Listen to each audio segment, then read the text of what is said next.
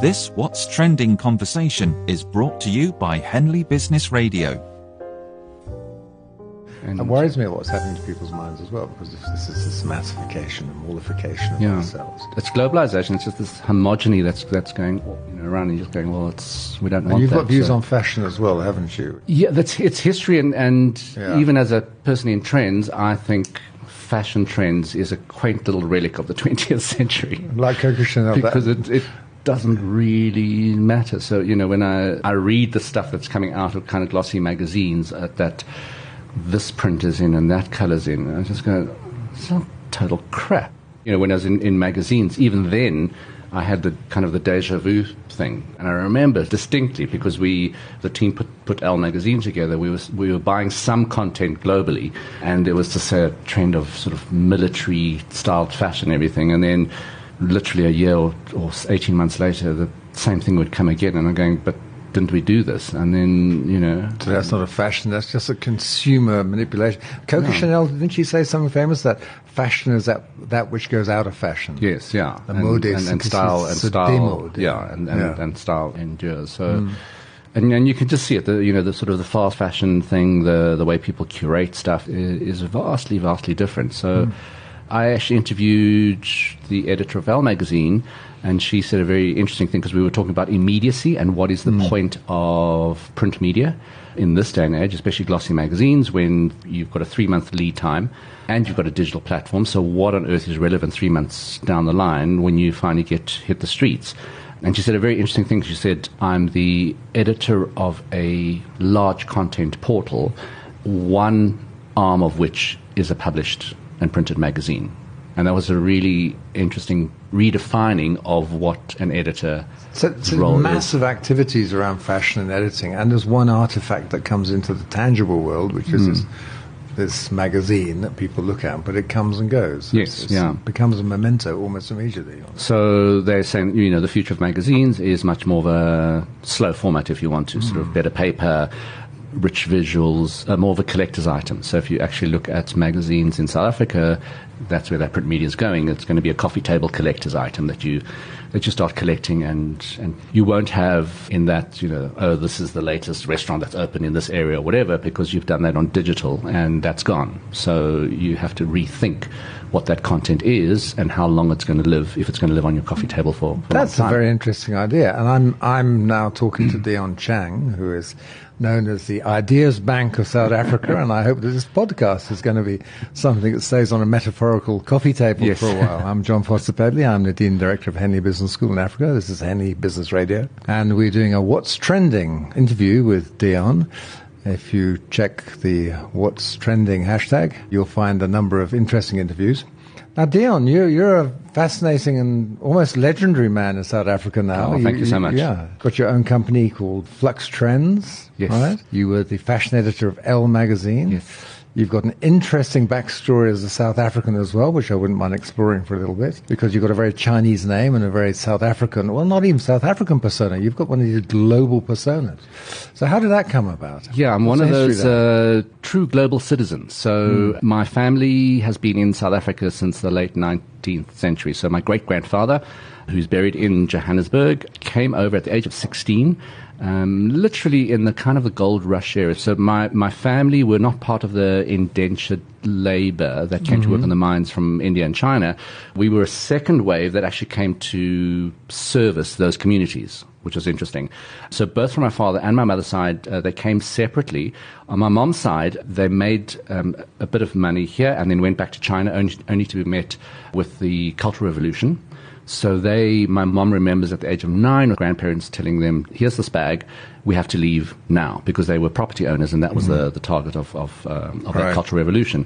My father's side, my father grew up in Sophiatown, and he remembers delivering bread on a horse cart with my grandfather, and my father's family were part of forced removals with with Sophiatown. So, so my history is filled with political displacement. Um, Absolutely. whether Even- in China or in, in South Africa. Even the way that the apartheid regime classified Chinese people as black people for a while. I mean, whatever that means, because it's it's an absurdity of all that. Yes, there, there was uh, there was the ultimate insult because they couldn't distinguish the different Asian groups apart. Mm. So they were doing trade with Japan. Mm. Um, so the Japanese were given the rather dubious honor of being honorary whites which sort of spilt into the, the Chinese population. We were kind of pushed around not and, a lot of honour in that, all, all over the place.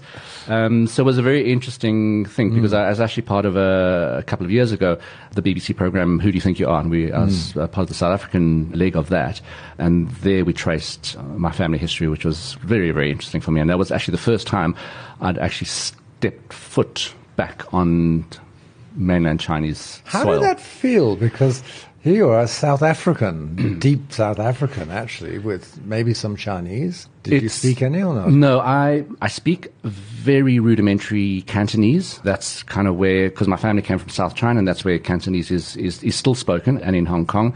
However, the rest of China, you speak Mandarin. So right. I was a complete fish out of water there.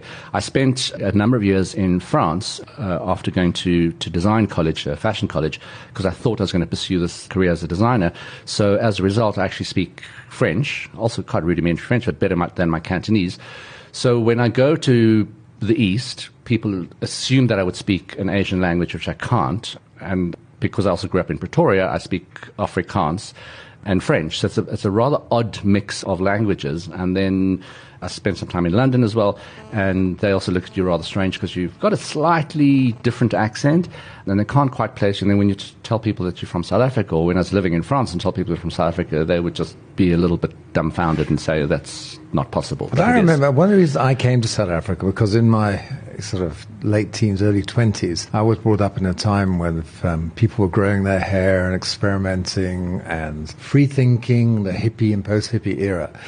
And I met a lot of emigre South Africans, and I noticed that how, in England, I noticed how they came speaking the language, but without all the baggage of understanding the British class system, the British XYZ yes. system. They disarmed everybody because they, they looked like they belonged here. They didn't quite. They weren't entrammeled by all these all these yes. inhibitions yeah. and whatever, and they could just do what they wanted. Is that a bit how you are? It's like you're this free agent I'm, in the world. I'm feeling a lot more comfortable and settled with that. Uh, mm. I think mm. when you're growing up, and especially the first times I went as a teenager, my parents uh, took us on a trip to, to Hong Kong, and that was a, a, little bit of a baptism by fire because the reaction from people, if you don't speak your own language, was quite severe. Almost a betrayal. Yeah, I, yeah. I didn't. in South Africa, you don't quite fit the mold because mm. you're either meant to be black or white, or mm. possibly coloured. So, so an Asian South African is really an, an mm. anomaly. So you don't fit in the East. So you decide, well, okay, well, I am a proper global citizen and this is my global village. And now, after all these years and doing what I do with Flux, it feels very, very comfortable because mm. that's where we are. And there are kind of no borders and you are in this global village. So I finally come home. if home it's is like, the like it's all this dissonance is like the grit in the oyster that makes the pearl. Yes, this pearl is your creativity. yes, it is. yeah, you, that, that's a that's a good a good way of uh, yeah. It's uh, yes, I've had lots of itches to scratch. so this is a, a, what's trending conversation. Yes. Thanks for that backstory. That's really interesting. And uh, you're well known in South Africa for being a trend analyst and much much more. Obviously, you're growing in yourself as you go through these multiple careers. Yes. What's the golden thread for you behind all those? Careers? Well, the golden thread, I think, is is I think I'm a little bit of a serial startup kind of person or mentality. Mm. So if I look back at the different careers I've had, so in the, the fashion publishing space, in the magazine space, mm. so it was part of the, the launch team of Elle Magazine South Africa. Mm. And even within that, I started editing men's supplements uh, before the men's magazines uh, came, came in South Africa. Um, after, or actually while I was, I was transitioning, I was, I was I was a very early adopter of, of the gig economy. So I was I was a, a doing slashy work. I was doing the magazine work, and then I joined Lucilla Booyzen, when who was also starting up South African Fashion Week. So there was another startup there. Mm-hmm. So I was there at the embryonic stages of um, SA Fashion Week, starting that out, and that's when I just discovered or thought that, well, there is that thread in it. And uh, without knowing it, I also decided to start Flux Trends um, as a, it started as a, as an information distillation service. So I say to people, well, look, I've, I've run the company now for 10 years, but 10 years ago, trends weren't really trendy. So it was also starting something that was quite new that people didn't understand. And then I pivoted again sort of five years into, into the business because everybody was doing what most research companies do, which is consumer mindset Right. um, for that, the retail or advertising industry. And I wanted to pivot into trends as business strategy. So the strategic part of business was what really interested me. And obviously I caught the wave at the right time because technological disruption was just starting to, to happen. So by the time people and, and, and different industries were, were realizing that, that a lot of tech was, was changing the, whatever game they were in, we were quite firmly entrenched in that and started building a reputation of, of understanding trends as a business strategy. And I think what was interesting in terms of business terms was the stuff that we tracked wasn't just consumer mindset, but it was sort of fundamental operational issues of, of how companies are formed or were mm. formed in the 20th century, the sort of co- corporate structure, the labor laws, all of those kind of things which are being dismantled by technology, by a sharing economy, by a gig economy, all of these things that were, were starting to affect that. And that really, really fascinates me, you know, more so than the sort of pop culture trends and everything, although I think those are, are interesting. And what I've realized is the stuff that we track or the, the methodology of, of tracking these trends as a business strategy has become really important to businesses. Whereas I think five, ten years ago, it was the soft stuff that didn't really matter. Mm. But all of these things have now sort of come into it. Everything from brands having to be politically active or, or politically aware or, or show their true colors to the ecosystems and, and hybrid skills you need to actually run a business in a new world order with all of this new tech that's coming in. But there's an interesting story within that as well, and we'll come back to the detail of what you're saying in a second. But you seem to have started off by seeing trends earlier than other people, like with your Elle Man magazine. yes. But not capitalizing on them. If it being so early, you couldn't make something of it almost, and other competition came in and took over. Yes. And then you seem to move into becoming more and more astute about innovation and trend seeing and finding ways to commercialize and, and concretize them and, and make these into operational models that you can use as businesses. So now you've gone from these early experiments into creating an organization that actually is viable and sustainable and futuristic. Yes. And So that's very interesting. and I'm now do looking that. for the next the next thing now sure because I, I get bored quite easily. So, So, so that takes us to what's trending in your mind. So what is this next thing that you're looking at? well, we're busy researching. We're about to just release this uh, report. We we did something on retail about four or five years ago. This is just when online was just starting and, and e-commerce was was raising its head, and people were not quite sure of that. So we we explored that. Now this is the sort of the second iteration of that. And there's just globally, uh, South Africa is, is not immune to it, but just globally, you're just seeing, they're either calling it retail Armageddon or retail, a retail apocalypse, um, Mallageddon. The malls are dying out uh, as well. But uh, it, we delved into this, and what I've learned now is that there's a perfect storm that is brewing for for, for the retail sector. A lot of people say, "Well, it's just a bad economy." I say that yes, that's a, that's a, a very large element of it, but it's not the, uh, the only part of it. You're getting a complete changed consumer mindset where people want experiences, so less stuff, more stories. So you, you you're spending it on on food, you're spending it on travel uh, rather than, than doing that. Um, there's impact of online, and a lot of people say, well, that's just such a small thing in South Africa, and that's when I point out, well, in, in America, South Africa is maybe one one percent of turnover. In America, it's only eight to ten percent. But it's not only the the actual purchasing of goods, it changes your whole behavior. Everybody now does a pre-shop and you start researching online, which means there's an impact on how you amble about in shops or go strolling about and window shopping. And coupled with that is people just don't have time. So, a you- family day out at the mall where you're seeing people wandering Yes. around, exploring, entertaining themselves by seeing all the things they could buy and having a meal in the Yeah. in the E3 section. That's dying out, you say. It's all dying out. So one of the things that, that I've been writing about is the last mile specifically of retail, getting the goods to that customer. That has changed dramatically. So everything from what seemed very futuristic drone delivery services, which is, is, is going to happen, to your on-demand food services. And, and you see how that also plays out. Uber Eats. Your, your yeah. Uber Eats, just in South Africa, you've got something called WhatsApp. So if you say make a killer biryani, you pimp that out, and it's an on-demand food. So, so that's your specialty. You do that. There's another company called UCOOK. They slice everything up for you into whatever you need to do it. So you basically assemble the food. I've been living on uh, that for the last three months. My wife's big on that. Yeah. So yes, so so you know all of these things have changed, and, and even if you look at the depressed economy, your one percent are going to go and eat at your new fancy restaurants that are still opening up with complete abandon in, in, in Johannesburg, mm. and then you've got people who are saying, well, I can't really afford to eat out, but then I'll use the takeout as my eat-in option. So that's a, a, different treat. So, so on so many different tiers, you're just getting this, these storm clouds brewing for, for retail. And even if you look internationally, that was one curveball that I didn't expect. So, for example, the big department stores in France, because of the terrorist attacks, you've got, say, a department store like Galeries Lafayette or, or Printemps would have five entrances on the ground floor. All of those entrances are locked bar one, which means you have to funnel through one entrance, uh, which is very heavily security monitored, and all of that mm-hmm. kind of mm-hmm. stuff. But it also just it's just another psychological barrier of actually going to shop and, and doing those things. So there's a, a big change, and the big, very large elephant in, in the room and in, South Africa's uh, landscape is the malls. The actual concept of a mall as a hub of entertainment, as a hub of shopping, as a food court that you go and eat there that is all fast becoming very obsolete. But I often hear these trends, people saying, you know, we're not going to have paper anymore, we're not going to have malls anymore, shopping is dead, retail is dead, whatever it is. How much of that is rhetoric and another set of trends being portrayed by a trend hunter to, to, to create some interest? And, and, and how much is real? Because people don't change that rapidly. Surely the mass of people don't change that rapidly. Well, we don't change that rapidly. We think we do. We, we, yes. we read, but the, the touch, the feel, the experience is changing.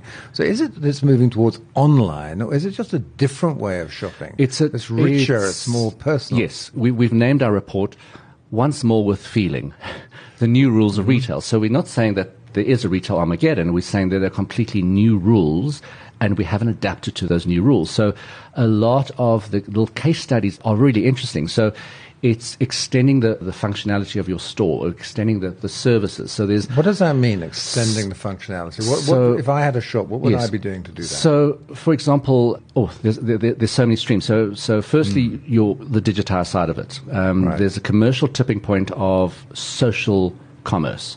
So we, we understand e-commerce and buying online, but your social media platforms are starting to blend into another business arm. So, so I'm going to say, I've got a friend called Debbie. Yes. She runs an organic emporium here. So she's mm. very keen on organic food. Yes. Very dedicated, very purist and she's got a nice shop. Now, let's take that shop and say, what can we do to get that shop to fit into the new trends? Right. What's, what's she got to do? So, firstly, visual social media platforms because it's, uh, okay. it's a perfect thing, and it's a food. It's, it's part of the food mm-hmm. sector, which is booming. So you really got to make sure you do that. What is interesting, I'm seeing a lot of concepts that are not new. They're not groundbreaking new. I saw them surface about three or four years ago, mm. but they've been refined and they've, they're now embedded. So, for example, subscription boxes. Anything from the big boom is men's grooming products. The men's market is, is really grooming, uh, booming for that, but also with your organic vegetables. So that means like you that. pay a subscription month and people and you deliver get, stuff. You get delivered, yeah. yeah. And that's the, but that's the crux. It's mm. delivered to you. Mm. So the other parts of it, if I just step away from food quickly, you're getting a lot of companies that are actually putting small little capsule wardrobes for mostly female business travelers in their hotel rooms. So you're on a business trip and you invite to a fancy dinner, you don't have anything there, they've got a little selection there for you, and it literally is a room service menu, but if a clothing menu that you can buy and you can you do excellent idea. Can't it wait is excellent that, idea. Yeah. So that's what I mean about extending the, the and curated the, the and, yes. and, and cool in the context. So, exactly. So if you're in a different country, it works in a country. And then there's a there's a different hybrid in terms of real estate and mm. time. Mm. So a lot of people are say a restaurant is mm. seeing that they're open for, for lunch and possibly dinner. But when they're setting up for lunch, you've got the entire morning where the restaurant is sitting empty. Yeah. So some restaurants have decided they're going to join the gig economy and create that space for your transient workforce that can come in and use it like a coffee shop, a office, and do your work there. So you're utilizing your real estate in a much better way and a very, very crafty way as well. So you, you just it's like yield management on an airplane. Exactly. Like yield Yeah. management space, your multi-purpose in mm. space. And And then also time as well. So some of the museums in, in the UK are offering adult sleepovers. So you actually go and see how people set up the exhibitions. There's talks in the evening, and you bed down under the so you're sitting under a, a mummy yes, or a big dinosaur. Yeah, with your mum. yes. with the whole family. So, what's the characteristic that we need to nurture to be able to capitalize on these changes? Because it's not about standardization and sort of monolithic thinking. There's No. a- an agility and It's, imagination. and it's and it is, and I say unfortunately carefully because it's, unfortunately means a huge fragmentation of your services. What I think I think the notion of selling a product Hmm. is gone. You selling a service and a solution. Your product is linked to that service or solution, but just that little shift means you've got to rethink how you do things. So you- you're not having a pure product or a pure service. You're getting sort of service-intensive products. Yes. So let's go back to your let's go back that to sort of thing. your Yeah. friend's shop. Yeah, So you're yeah. not just selling the organic product, but you are linking a service onto that. And part of the research we put out is also education. So Mm. you saying I'm selling this organic vegetable or, or, or whatever it is. Here's how you can cook it, or we'll invite you to to do a tasting session and, and do that. So you're extending that as a as an as an event. But then if you want it, then we'll also deliver it to you. So you with a with a you know a URL for a little video instruction, Exactly. or, a podcast about and, and pretty soon it will be delivered either by a terrestrial robot or a, or a, or a drone. So so it's it's all of those kind of things. So it's really rethinking what your purpose is. I- I've come across that word in business. And it's growing and growing and growing. Is interrogate what is the purpose of your brand or your business, and I'd be very hard pressed if you haven't found that your purpose has tweaked or shifted in the last three years. I'll give you an example. So Domino's Pizza is trying to to deliver by a robot, by drone. And everyone says, "Ah, this is just these are just gimmicks." And I'm saying, no, it's a it's a redefinition of the purpose. Yes, you're in the pizza business, but Domino's purpose is to deliver you a piping hot pizza at your door. Exactly, different- exactly. So it's a different change. It's a change thing. It's not your function as a pizza uh, business, but it's a it's a different purpose that you you're going to go for, and it's those little nuances which I think are are, are what's important for modern businesses now. So that's a retail trend you're Hmm. noticing. So what other trends uh, is your extremely observant mind? The most frequent question I get asked is, so what is going to happen to our jobs when the machines have risen? And I say, well, the machines are already rising and we're actually just grappling to speak to them. So we're learning the language of the machines, which is AI, chatbots and intelligent personal assistants, of which I have one in my, in my kitchen, which is uh, rather fun. And, What and does it do? so I've got Google Home. So there's there's different ones. There's uh, Amazon's uh, one is called Echo. The persona is Alexa. If you uh, got an iPhone, you've got Siri. This one Google Home. You just say, "Hey Google, I'm a 702 listener, so tune into 702." When I walk in there, or I'm busy with a recipe, and I'm like, uh, "So how long does it take to cook whatever?" And it will just tell you.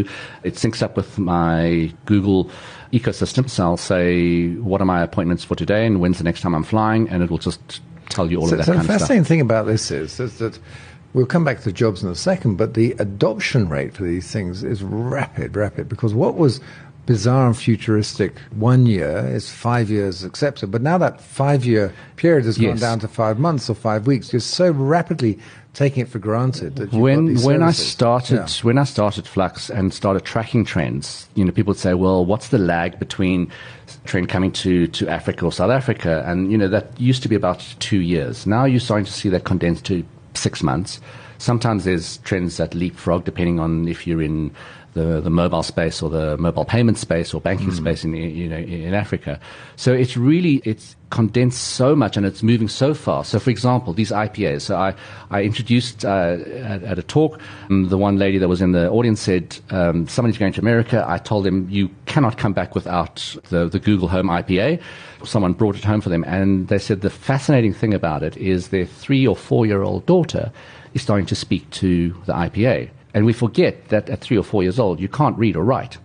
But there's already a communication and asking this, you know, what is that? What is that? How many stars are there in the galaxy? So part of the education process. Yeah. And that child can't read or write. So that's a, it's going to have a huge impact. Like the touch screens, because suddenly kids could play with touch screens instead of learning to type, so their hmm. interfaces are changing. Hmm. So you've got a rapid adoption, and you've got interfaces changing, they're becoming more natural and easy to use. And that's a benign effect, we hope, of, of technology. But you talked about the changes in jobs. So everyone's asking, I think, what are the jobs we prepare our kids for? Yeah. Well, maybe not even the jobs. What do we prepare our kids' minds for and, and skills? What do we need to have? Now, I've got a couple of young kids, and I would really like to know the answer to this, Dion, please. It's uh, Yeah, they're going to be listening into this. Yeah, I mean, in another report we did about 18 months ago, uh, you know, I like my titles, as you can see. It was called um, Now Hiring, but Differently. What we started noticing, say, two years ago, was people in one industry and thought they had the qualifications to work in that industry were ending up in polar opposite industries, completely unrelated, and saying, what on earth happened there? And subsequently, we started tracking that. So if you look at the travel and tourism industry, so they've been disrupted. They're still in the eye of the storm, but they're no longer poaching from hospitality schools or, or other hotels. They're going to tech colleges and they, they're hiring IT people because the, the nature of the business has become so digitized. You need those, those kind of people. Uh, we've also tracked another company called Pharma Veterans Association. They develop pharmaceuticals and they're starting to poach not from specifically the medical profession, but from law, from politics, from very, very different Why? disciplines Why, why would they be doing that? where you bring that product out, there's so many different things that are happening now. I'll give you one example. So when Uber reared its head three, four years ago, they poached David Plouffe, who was uh, Barack Obama's campaign manager in 2008, because they wanted to, they looked at business not as an entity of we're going to do this, this car thing. Uh, they looked at it as a political campaign, and Uber was their candidate. And So that's why they're pulling political skills into skills there and technological advocacy skills. Mm. and all of those kind of things that all come into it. So you're looking at a very, very different So world. that, going back to the. Metaphor of your child, your, you know, of your friend's three-year-old child who's going playing with the IPA naturally, Yes. doesn't have any technological capability, but so the machines are coming to her, Yes. and, and enabling, enabling her to interface with them. So if the machines start doing all that generic stuff, and if you want, to, if I say now to my phone, you know, hey Siri, who is Dion Chang? Yes. You know, I'm going to get a. Oh, there it goes. I'm going to get a whole load of stuff about you. Yes. So knowledge is a commodity or hmm. commodified, right? So we can get that easily. So what do our minds have to do now to add value? What do our children have to do to add value, contribute to a society that we're building? If you don't need to have the content, you don't need to have the Yes. technological details necessarily. you need to be able to mine and refine the information. So we're in that information era. So if you think about the corporations, our labor laws, education systems, factories, all of those kind of things came from an industrial You've revolution. got to have search capabilities. Yeah. So now we don't have to memorize all of that, as you're saying. Right. So what we have to do is we have to filter the knowledge, but just finding that knowledge is not the end product. You have to be able to create new knowledge out of that. So And make it what- usable, surely, Yes. because a sense of you've got massive amounts of raw data filtered and analyzed into Yes. information, which is also very large. But but you're saying you have to search, filter. filter and then do something else with that. So I'll give you one example. To add value. So yes, Yeah. part of the, the retail research, I've just come across a, a company there. They, they, they've just brought the product new, literally six months into South Africa. And they not only analyze data, they specialize in analyzing your competitors' data and yours in real time. So you're actually pulling, so for example, to say we've got our big four five banks in South Africa.